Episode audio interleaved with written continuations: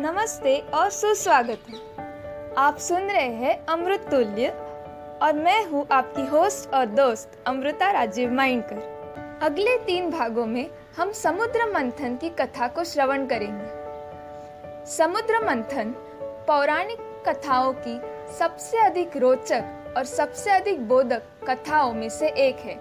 आखिर ऐसा क्या हुआ कि समुद्र का मंथन करने का निर्णय लिया गया?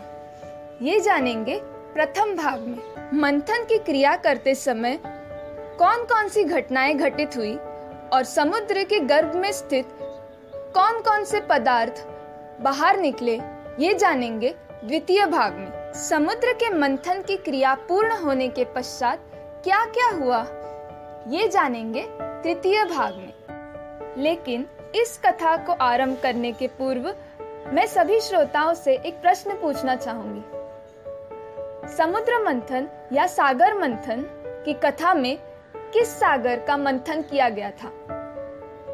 इस प्रश्न का उत्तर जानेंगे प्रथम भाग में।